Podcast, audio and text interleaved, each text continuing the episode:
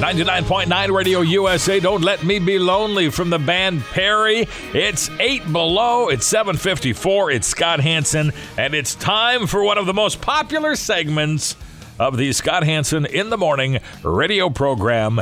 It's the Weird News. Talk about bullheaded. A Texas man has taken what many are calling the most dangerous selfie ever.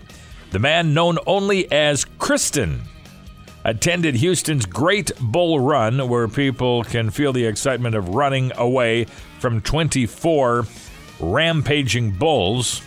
With a beast breathing down his back, Christian whipped out his phone and took video of himself. While he was doing that, a nearby photographer snapped a picture of Christian with the bull right behind him. I bet he'll put it up on Facebook, right?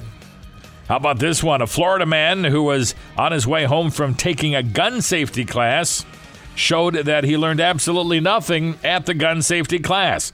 Police say Eric Morkert was driving home from the class when he pulled over to examine his new gun. That's when the gun fired off a round that hit him in the leg. Morkert was treated at a nearby hospital and is expected to be okay. However, police wisely decided it would be best to take away his gun, at least for now. And finally, Britain's most tattooed man can't leave the country because the passport office refuses to issue him a passport. And it has nothing to do with the fact that 90% of his body is covered in ink.